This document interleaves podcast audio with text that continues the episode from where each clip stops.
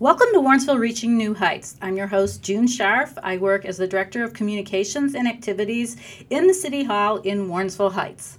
In this episode, I'll be speaking with Lynn Timko, a registered nurse at Cleveland Clinic South Point Hospital, and she's also a certified diabetes educator. And in that role, uh, she has a program where she supports people who have diabetes, helps them learn to make changes to their diet, and And she's able to educate them on managing their medication.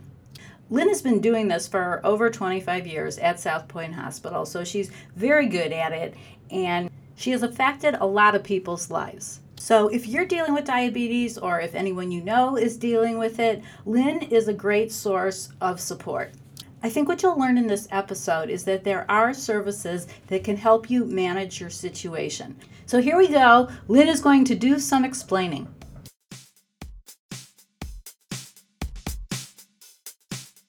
Lynn Timko, I'd like to welcome you to the podcast. We're very happy to have you here on the occasion of talking about diabetes, something that you are an expert on. Well, thank you so much for inviting me today. I'm really excited to be here in our fine city of Warrensville Heights. Mm-hmm. Well, you've spearheaded a big effort to educate people about diabetes. There's an annual fair at South Point held every November, and uh, you've been you've been working in this capacity for twenty-five years as a certified diabetes educator, in addition to being a registered nurse for thirty-eight years. Um, so I wondered maybe if we could just start with the biology of diabetes in terms of signs and symptoms, and then the different ways, um, different times in people's lives where they may be affected by it. Okay. Well, signs and symptoms of diabetes, the typical signs and symptoms, you can get frequent urination, blurred vision, some people experience thirst, tiredness, hunger, Uh, sometimes a sudden weight loss, but the biggest symptom really is no symptoms. A lot of people don't get any symptoms when they're diagnosed with diabetes, and sort of like a silent thing, and you don't, you're not even aware. So you can go for years like that. Some people mm-hmm, have okay. pre-diabetes, and uh, sometimes turns into diabetes, and not even be aware they have it. Correct. Okay, so there's no. It could, how young can you be when you have it? You can be from um, infant, okay, born with diabetes, to um, uh, adult, or you know, any any age, any um, any lifespan. Yes, any age can get diabetes. Now, from what I understand, there's there's two versions. There's the kind you're born with, and there's yes, type one diabetes and type two diabetes. And which are you dealing more with at the hospital? Uh, at, at our hospital, I mainly see people with type two diabetes, usually age over forty. Mm-hmm. Not always, but usually.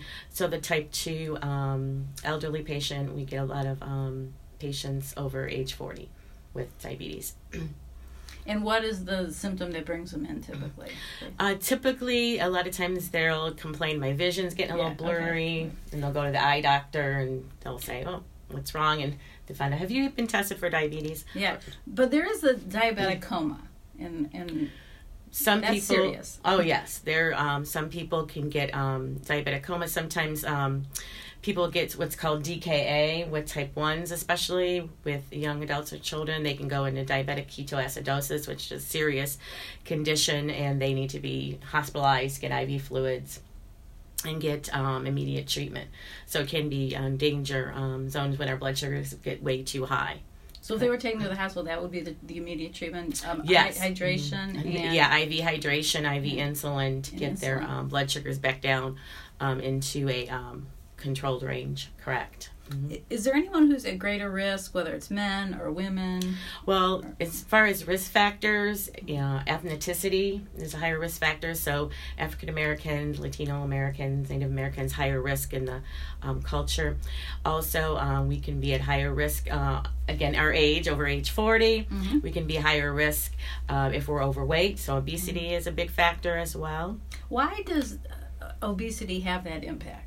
Obesity. What's going on? Obesity. When we are overweight, mm-hmm. um, it, it has it's called this insulin resistance syndrome. So our body's having trouble um, with the uh, the processing insulin, but um, we're having trouble um, with uh, our insulin um, not producing enough insulin, or sometimes too much insulin, and then our body, uh, the pancreas starts burning out or wearing out the beta cells.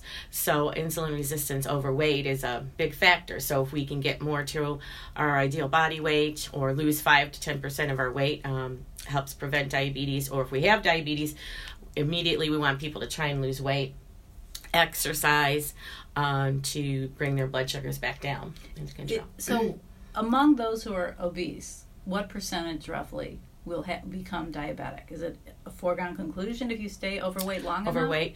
Well, it's a, yeah, definitely. I don't know the exact percentage, but it definitely is a risk factor if you're overweight for developing um, diabetes. Mm-hmm. Okay. Um, there's one big diagnostic number used with diabetes. It's the H b A one c. Correct. That's called the hemoglobin A one C, and that is a blood test that they do in mm-hmm. the lab. And that test measures your blood sugar. It's a, a two to three month average of your blood sugars, and it measures um, the A one C level in your bloodstream. And the A one C typically uh, normals under five point seven percent. Pre-diabetes is five point seven to six point four percent. They can diagnose you with diabetes at six point five percent on this hemoglobin A one C, the premier standard of diagnosing diabetes on your lab work or your blood work. Yeah. So that's the measurement they can diagnose you with. And how much will that fluctuate in the course of a day? Is that sort of a, a static thing? Well, the it... A one C is a three-month sort of snapshot, what's going on over three months. Uh, with your uh, blood sugar control. Now, your blood sugars can fluctuate, you know, all day long, moment to moment, right. um, but the um, actual A one C is like a snapshot in time over three months. So it gives you, are you in control, are you out of control? And people with diabetes, we would like to ideally be under seven percent, as what the American Diabetes Association said is good control of your diabetes, under seven percent. And you get tested uh, after fasting, always, right? Well, no. the uh, the uh, hemoglobin A one C doesn't have to be fasting. Okay, but you could um, walk into a lab and just get tested. Well, you, if you if you have a physician's yeah order. Yeah, I mean, mm-hmm. yeah, yeah. But the um, regular blood sugar, blood glucose, you have to be fasting for regular glucose level, but not the A one C. Mm-hmm. So, what are the treatment options if you find yourself in this situation? For diabetes. Yeah. Well, the first line treatment is healthy eating yeah. and uh, exercise. And so most of the time it focuses on healthy eating, and we're talking getting, you know, look at what your your plate looks like. We want a healthy plate, like half your plate with vegetables, non-starchy vegetables, fourth of your plate with lean proteins, fourth of your plate. Um, then you could have a carb, whether you wanted a piece of fruit or a potato.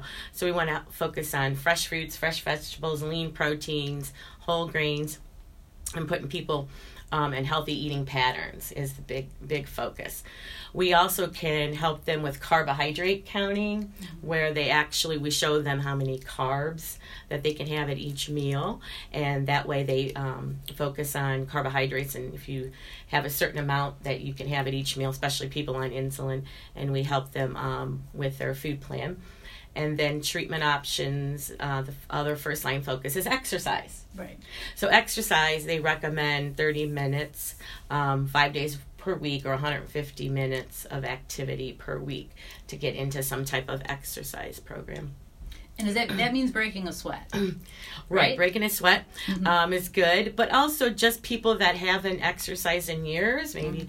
the elderly, and they're maybe not um, walking, maybe they can do chair exercise. Okay. So they can even do in the chair, some chair exercises we do, and help them to have some kind of movement.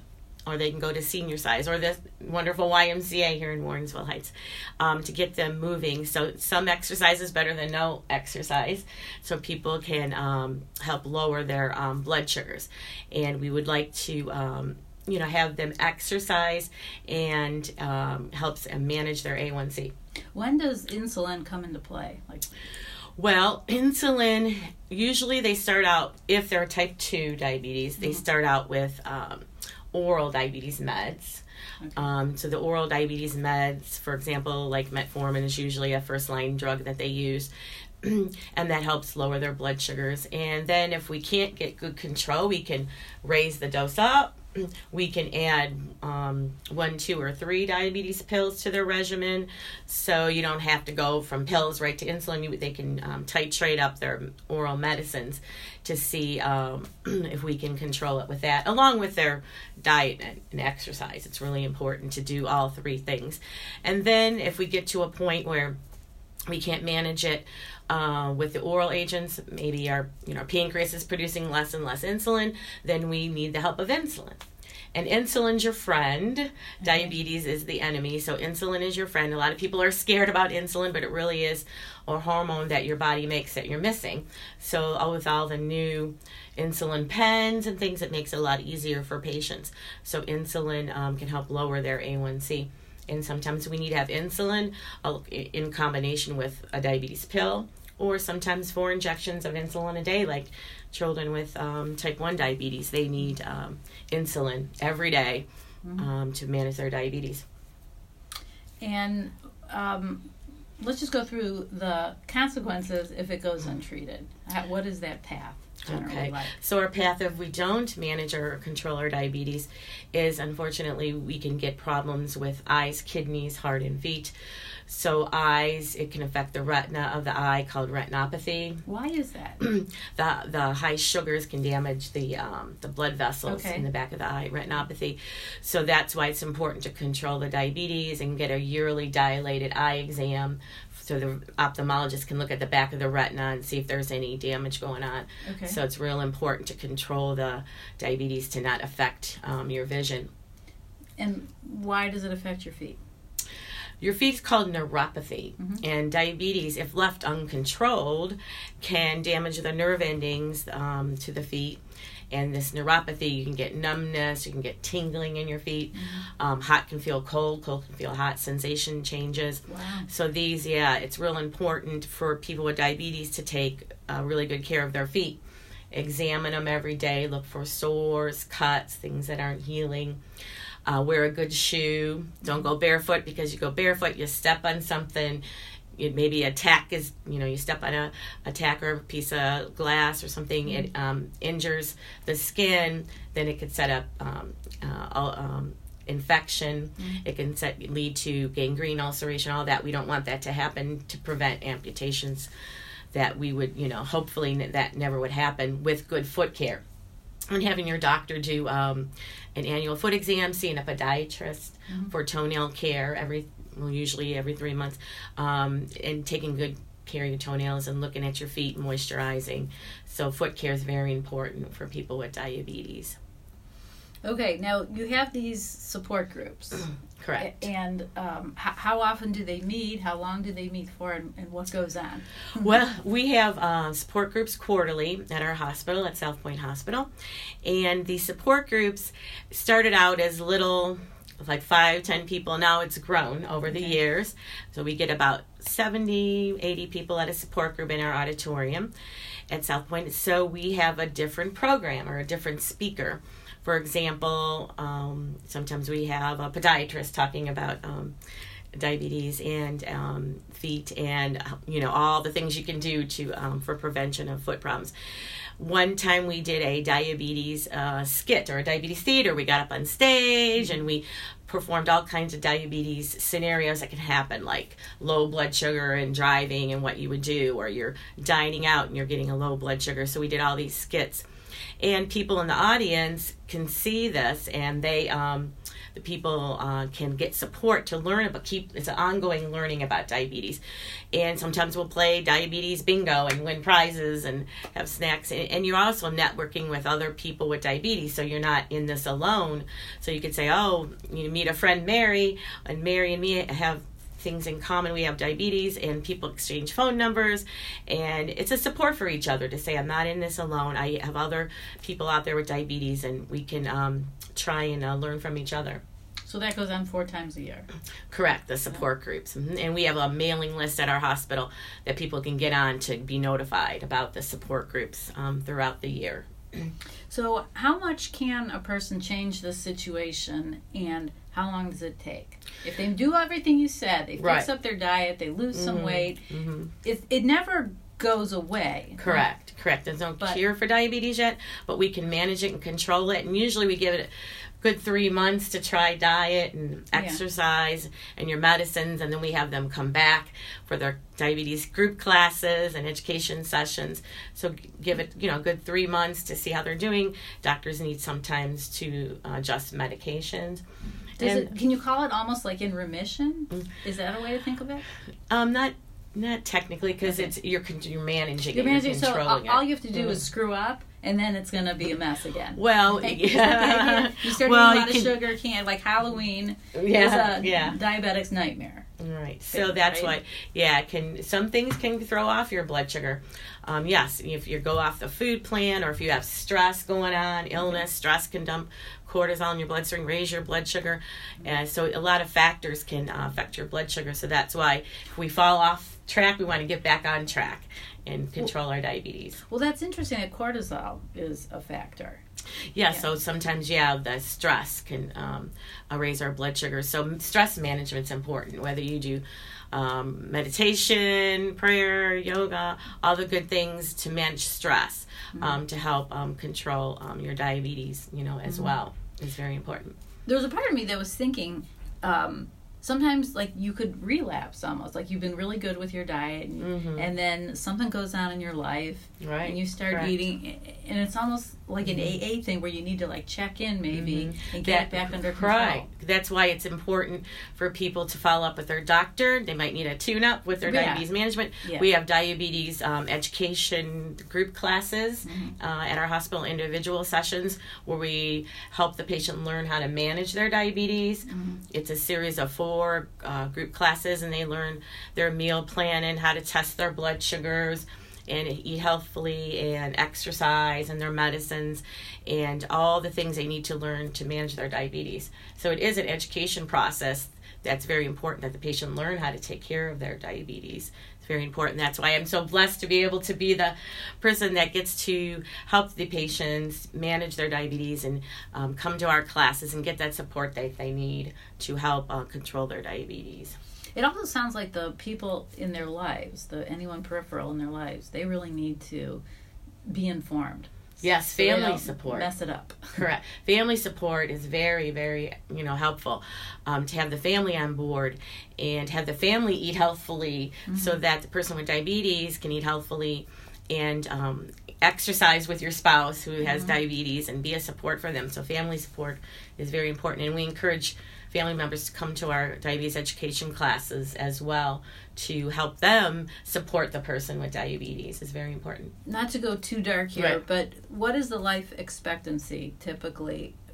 If you know, if you have it under control, mm-hmm. best case scenario. Mm-hmm. I don't know the statistics for life expectancy, yeah. but uh, we can live a long, healthy life. Okay. But if we don't control it, it can shorten our lifespan. Okay. So we definitely want to manage it, because some people are in denial of their diabetes. It's mm-hmm. something that they don't want to uh, deal with, and you can go through a lot of different emotions with a diagnosis of diabetes, from denial to anger to mm-hmm. sadness, and mm-hmm. we want to help them through this process to be able to, to deal with um, their diagnosis of diabetes. That's important, the emotional component, the Correct. emotional, psychological component, because when you get yeah. the diagnosis, that's just the beginning. So. Right, to get the diagnosis and process. Yeah. This is happening in my life, and it's not fair, but uh, we need to be able to go through the acceptance of, I have this disease, I need to get help with it, I need to manage it, because I want to stay healthy and live healthy and um, manage our diabetes and live a long, healthy life. And the idea is, I mean, people are not alone with this. Do you have any idea what percentage of the population might deal with diabetes? Well, I actually, um, usually about ninety percent of people have type two diabetes, and type one diabetes about ten percent. ninety percent of people, not of the population? The, no, no, I mean, people that have uh, type one and type two. Are okay. Yeah. And then thirty million Americans okay. have our diabetes. So diabetes is on the rise in our country due to our obesity and lack of exercise and things like that, but thirty million Americans are affected. Okay, so they're not alone. Right. And um, you have the resources. Correct. To help them out. So if they wanted to get in touch with you, how would they do that? Uh, we call South Point Hospital, mm-hmm. and um, our, fo- our phone number okay, is two one six, four nine one, seven three eight five. Okay. Option one. Mm-hmm. And that would be directly to my phone. Okay. Okay. And what would be the first thing you would do if someone called you up? I would say, um, first of all, would you like to come to our diabetes education classes? And we'd be happy to help you do that. You do need a physician referral for the classes. Is there a cost? Uh, yes, there is. They do bill your um, health insurance for okay. the classes, so they are um, billed, yes. And how wh- how often are the classes? The classes, we hold two new group classes every month. Okay. So the first class, usually the first um, Tuesday of the month, so they're on Tuesdays and Thursdays. Weekly, then? Uh, two two new group classes a month. We do them weekly, and you go through four classes. Okay. Mm-hmm. So it is um, during the day, like ten a.m. Um, to two p.m. for the first class, and ten a.m. to noon for the rest of the classes. Now, if they can't do group classes, for some reason you're working and you can't yeah. get to those, we have individual sessions as well, so we can do those um, do you have a little bit hours? later. Yeah. Um, our latest appointment is like four o'clock, because okay. that'll get into five o'clock. But then that way, if they only had to take an hour off work or something right, to exactly. be there, to try and meet their needs as well. Right. Okay, so it sounds like help is here if people need it. And, correct. And um, it's just a matter of acceptance and discipline and, you know, willing right. to deal with whatever it is, that how it affects you. Right. And we're so glad to be that help. I'm so yeah. proud of our hospital and our health system, the Cleveland Clinic Health System, that we have these classes to help people with diabetes. Okay. Well, Lynn, thank you so much for sharing all this valuable information with us. Thank you for having me.